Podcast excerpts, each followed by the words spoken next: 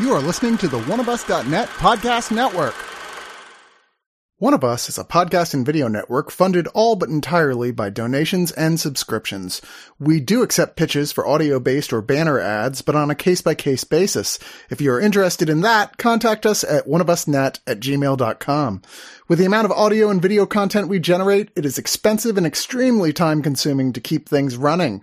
Please go to the webpage oneofus.net and sign up for a subscription at two, five, ten, or $25 and get a ton of bonus content.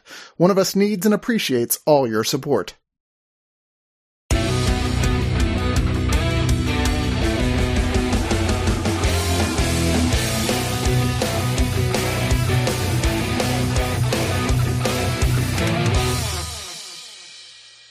Never can you climb over this wall. You're not strong enough. Girls aren't strong enough. Girls aren't big enough. Your body is fragile and breakable like a doll. Your body is a doll. Your body is for others to admire and to pet. Your body is to be used by others, not used by you. Your body is a luscious fruit for others to bite into and to savor. Your body is for others, not for you. Oh, hello there. I was just reading some Blonde by Joyce Carol Oates, the sensationalized fictitious story of Marilyn Monroe, which also happens to be a Netflix adaptation. A what you say? If you found that uh, passage unpleasant, that is the movie. Uh, it's about three hours long, uh, maybe a little less. And I'll be talking about that movie, starring Ana de Armas as Norma Jean, Marilyn Monroe, with someone who always likes it hot. Ben is with us. Daddy? Yeah. Yes, I'm here for all of the daddies you could want. You can't see the face palm, but you can feel it every time I'm going to do that. Yeah. And the best kind of prince for all the showgirls. Frank is with us. Yeah, I have had I have had uh, a few of those daddies that she was talking about, um, and also I, I, I gotta admit I kind of zoned out during that passage when you read it, Bradley. So, but I've only I've only ever read one Joyce Carol Oates novel in my reading lifetime, and it was it was the novel called We Were the Mulvaneys, which is quite beautiful, um, and much better story than this was. But you know, hey, Well, no, and you're correct. I didn't finish this novel. I usually brag on this website. Oh, I'm such an avid reader, but I did not finish. you brag Blonde. about you you know I mean like you should brag about it. I brag about it too because reading is Yeah, fundamental, thank you. kids. Absolutely. So, young Norma Jean, Li- Lily Fisher, played by Lily Fisher, she has a mommy problem and a daddy problem. Her mother is suffering of not a doctor, but from what I can tell, based on how Hollywood has portrayed this condition, some kind of schizophrenia. And her father is completely absent, just like in real life, the story of Norma Jean's parentage. Her father uh, never came about. It's elusive, it's a mystery, which is very sad in the sense that it's setting up her character arc is pretty much wanting a daddy and wanting to be taken care of, which she says throughout the film, wouldn't it be nice to be taken care of and be a mommy? And personally, I think that's a cool dream. But how the film presents this journey is every man that she could possibly see a, a daddy in or a partner to raise a child is absolutely horrible to her and abuses her in several different ways, be it verbally or mentally or sometimes physically. And how that journey is kind of like Hollywood, I guess. Or did you guys see any condemnation in Hollywood or just No, not- in. not, not in Hollywood. It pretty much left the Hollywood uh, angle. I thought I felt like it was kind of, kind of well, kind of tame. It didn't really have much interest in dealing with her relationship with the industry. Um, apart from one scene, which I think was the only scene that really worked for me, was um, when she was um, ne- I don't call it negotiating, whatever. But she was like negotiating her deal for gentlemen, gentlemen prefer blondes.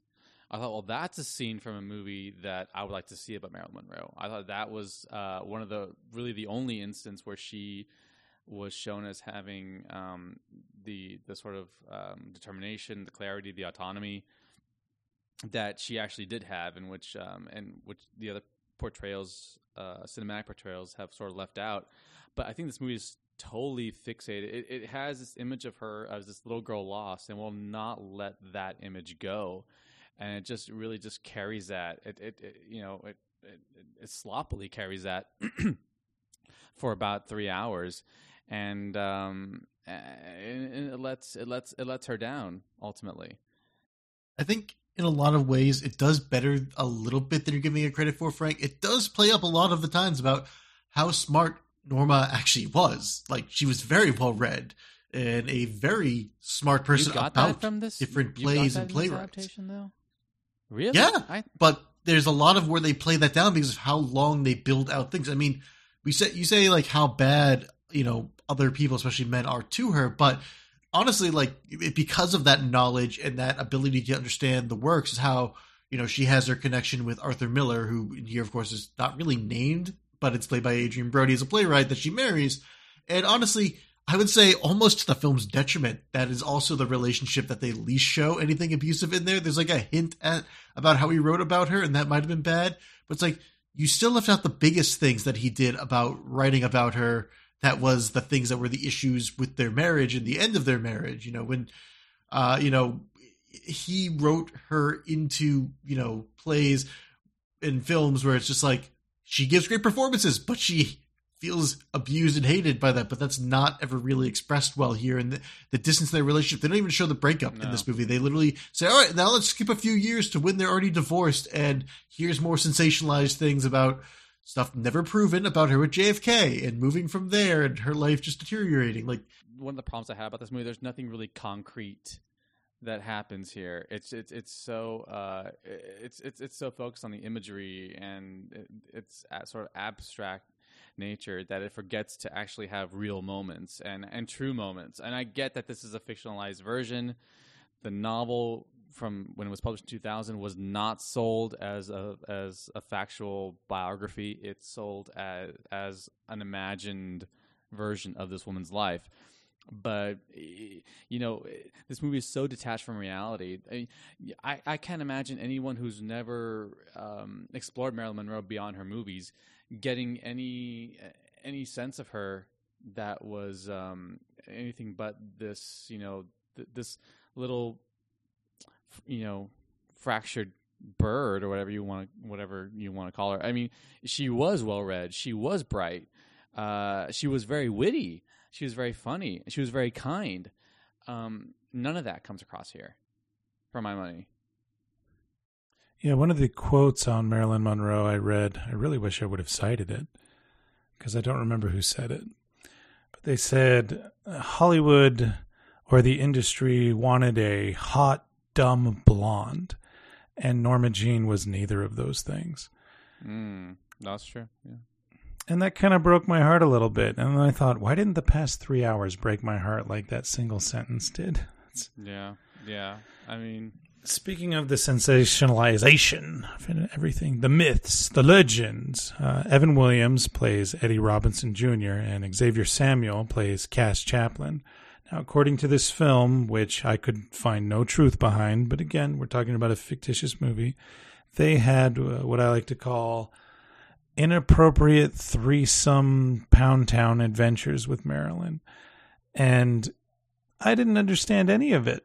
no. Well, So I'm glad you two are here to explain what was the point of that. because we've had threesomes.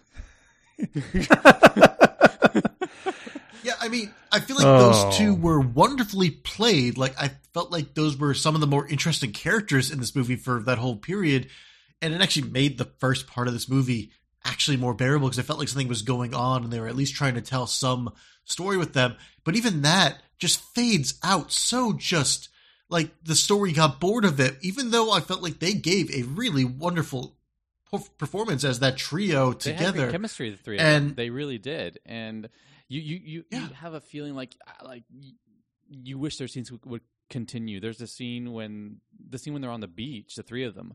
Oh, that was dynamite. That was a good scene. But it's like, but but that's not the movie we're we're get, we're getting, and it's um that's the problem here. It just it, this this movie just drifts endlessly. It it even had me looking up, uh, you know, Xavier Samuel because I was like, where do I know this guy from? Because I didn't really know him from anything else. Because honestly, he does stand out in his scenes. He's so good in this, and it's just a shame that these characters are. I mean, they're not made up people, but this relationship is made up, and then the movie even seems to lose interest in it to try to stay to the story. Which, I mean, look to their credit, I think Bobby Cannavale is great in there as Joe DiMaggio, but they also don't even do the best credit to Joe DiMaggio. I mean, look, yes, it's fully known that he did have a bit of controlling and jealousy in their relationship, but he also like you know reconvene with Marilyn towards the end of her life um, after their breakup and actually reconciled and might be the person who loved her the most naturally out of anyone le- really in her life. We don't get that. Um, fun fact, if you want to call it fun fact, he was also a pallbearer at her funeral. Oh wow. He Oh, he paid for her funeral. funeral. Yeah, that's he right, arranged yeah. it. Yeah. So I mean, literally, they got back together after she broke up with Arthur Miller, um, and basically reconnected. And it's like you could have co- connected any of that. It would have been a better story if you addressed her need for love with finding, you know, somebody that she could trust into. But they really just didn't seem to know what they wanted to do, even with that last act. Besides that, you know, there's a beautiful ending, you know, but it's not. It doesn't feel like it actually wants to address anything with her life. It feels like it wants to sensationalize even further. As I said, like they bring in JFK and they bring it in in the most even like disgusting men are all disgusting way, and it's I just like this th- look. this film is so concerned with with Marilyn Monroe the myth, and Yeah. it just it it seems so intent on just continuously mythologizing her and uh, and and uh, mythologizing slash degrading her at the same time. Like I kind I, I I don't think that this I I've not read the book. I, I I don't know what Joyce if this is the if this is the image that Joyce Carol Oates had in that novel, but Andrew Dominik does not seem to like Marilyn Monroe. Um, you know, he, you know, he he definitely didn't study her, for lack of a better term. It's aimless, but it's also kind of, I mean, it, it's aggressive. It's it's. I, I- just feel like like, like there, there's so much. Um, I don't want to say hatred, but there's just so much like, you know, disdain. disdain and so, so much hostility toward toward her and uh I mean I don't, I just I just don't know how you can make a movie like this about about someone who's who's still so revered and who you know I wish I could I wish I wish I knew more what his vision was. I wish I could hear him explain this more. And I'm sure he does in some interviews. I just I I just haven't looked them up, but I I, I don't know. Frank, what I gotta say is, it feels like he uses her as much as he's as the story in the film is trying to say everyone else used her, and, and that's more disturbing and depressing to me the whole way through. Because I'm like, look, you don't have to have these scenes of glamorizing her being abused in the spotlight that go on for like three minutes to five minutes. Please stop that. But it is abusing that glamorizing of her the same way the people are. And you don't like. It's like, look, at a point after like an hour into the movie where they've done that three times already, it's like we get it this is the thing that's happening. The press is bad, but you're still doing the same thing here. And I mean, it's not anything at fault to De Armas. I think she's doing wonderful work here. I think she's The only stunning. reason that this film is watchable is, is her. Is her. And, and uh, nothing pains me more than a, a, stellar performance in a really bad film. I'm looking at you, Meryl Streep, and the Iron Lady. You know, nothing. it, you know, doesn't that just break your heart as cinephiles? Uh, I um, mean- Oscar-winning Meryl Streep performance. I mean, it's, it's, it's an? Oscar-worthy performance, but uh, as is this. But I mean, it's when you see it in, in, in a film that, that that so doesn't deserve it. It just um, it just breaks your heart. This film does not deserve it. This, this film does not deserve her. Well, I do want to talk about the uh, baby elephant in the room. So throughout this picture, Norma Jean seems to be perpetually pregnant. And I thought, oh, okay, this is her inner child that society is trying to kill her. Got my, you know, got my monocle on, kill off the inner child Norma Jean and become the myth Marilyn. I understand you, movie. But then the movie has tons of abortion and miscarriage scenes. So I'm thinking, oh, was she pregnant all the time? And that's just something I missed throughout history. I thought she was only pregnant twice.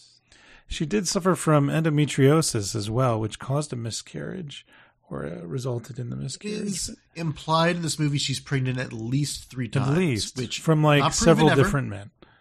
And we never know which men for which reason, from which time of the horrible abuse. Now, the reason why I bring it up, she's constantly having conversations with this fetus, and not necessarily the way that a mom talks to her belly, but almost like no, not a mom way. talks to. I can't even explain it. How did you guys feel about it? Did, did these scenes mean anything to you? Uh, they did not. No, as soon as I saw the Okay. as soon, as soon as I saw the sperm hit the eggs, I, I was like, no, I'm not. I'm not doing this. I'm not on board with this. they were the stars, Frank. Oh my gosh. the first one almost works because they frame it around her going for an abortion, which again, still not proven that actually ever happened, though reasonable chance it might have because endometriosis can be caused by uh, issues from previous abortion. Just to note for people out there who are going to be the history buffs on this, but like the reason that it only works on the first time is because there's not really much of her actually talking to the kid until like she's supposed to be being put under for that abortion, which at least you're like, okay, that makes sense. And then they just continue it. And the best I could put together for that is they're trying to imply that she had an imbalance just like her mother had. And that was that. That was the best I could put together for why those scenes existed in this movie and made any sense. But just like most things in this movie, it feels almost like it's padding for just, again, sensationalizing. Yeah, it's uh there's nothing salvageable about those scenes. You don't get you you don't get a better sense of her. I don't I don't think. I mean I- don't know why he did that. I don't know why he did much of anything in this film to be honest with you. They did nothing. They did nothing uh, for me. I think that there was a better way. I do believe that that the point of her wanting to be a mother to be the kind of mother uh, that that that she herself never had. Um, I believe that's a valid point worth exploring. If that would, if that's the point that they were trying to make with these with these segments, um, they didn't make it. It was it, it was laughable. There's there's no sincerity. There's no um, earnestness to those scenes uh, whatsoever, for my money. Well, carry that, and uh, why don't you carry that money into your final thoughts? Deposit that at the ATM.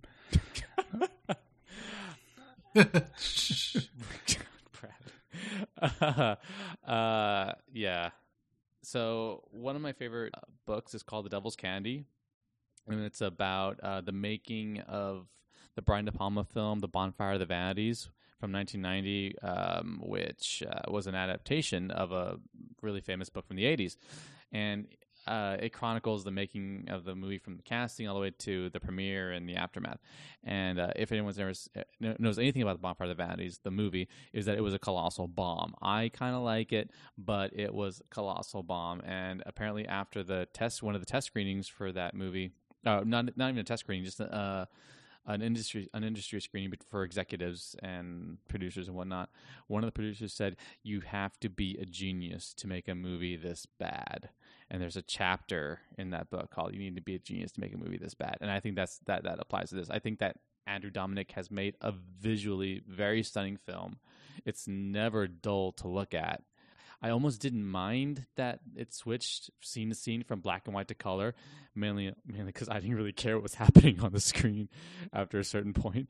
But um, it, it's it's a visually very very striking film, and it's it's saved almost entirely by Ana de Armas's uh, performance. And I know that she still has hints of her accents, but I think this does Marilyn, Marilyn Monroe a disservice.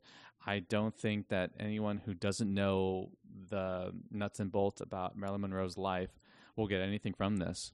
This is just drowning in its abstract nature. Um, it, it, it feels like a thirty-five million dollar, you know, film that a college film student would would have made. It's it's it's on the surface and it's a really dirty surface to be honest with you. So, yeah, there's nothing. There's nothing. There's really nothing. So I'm gonna give this. Uh, give this four out of ten. Uh, times I've um, called guys daddy in bed. Yeah, I, I went. go. I went for it. I had to. Home run. Ben, your final thoughts.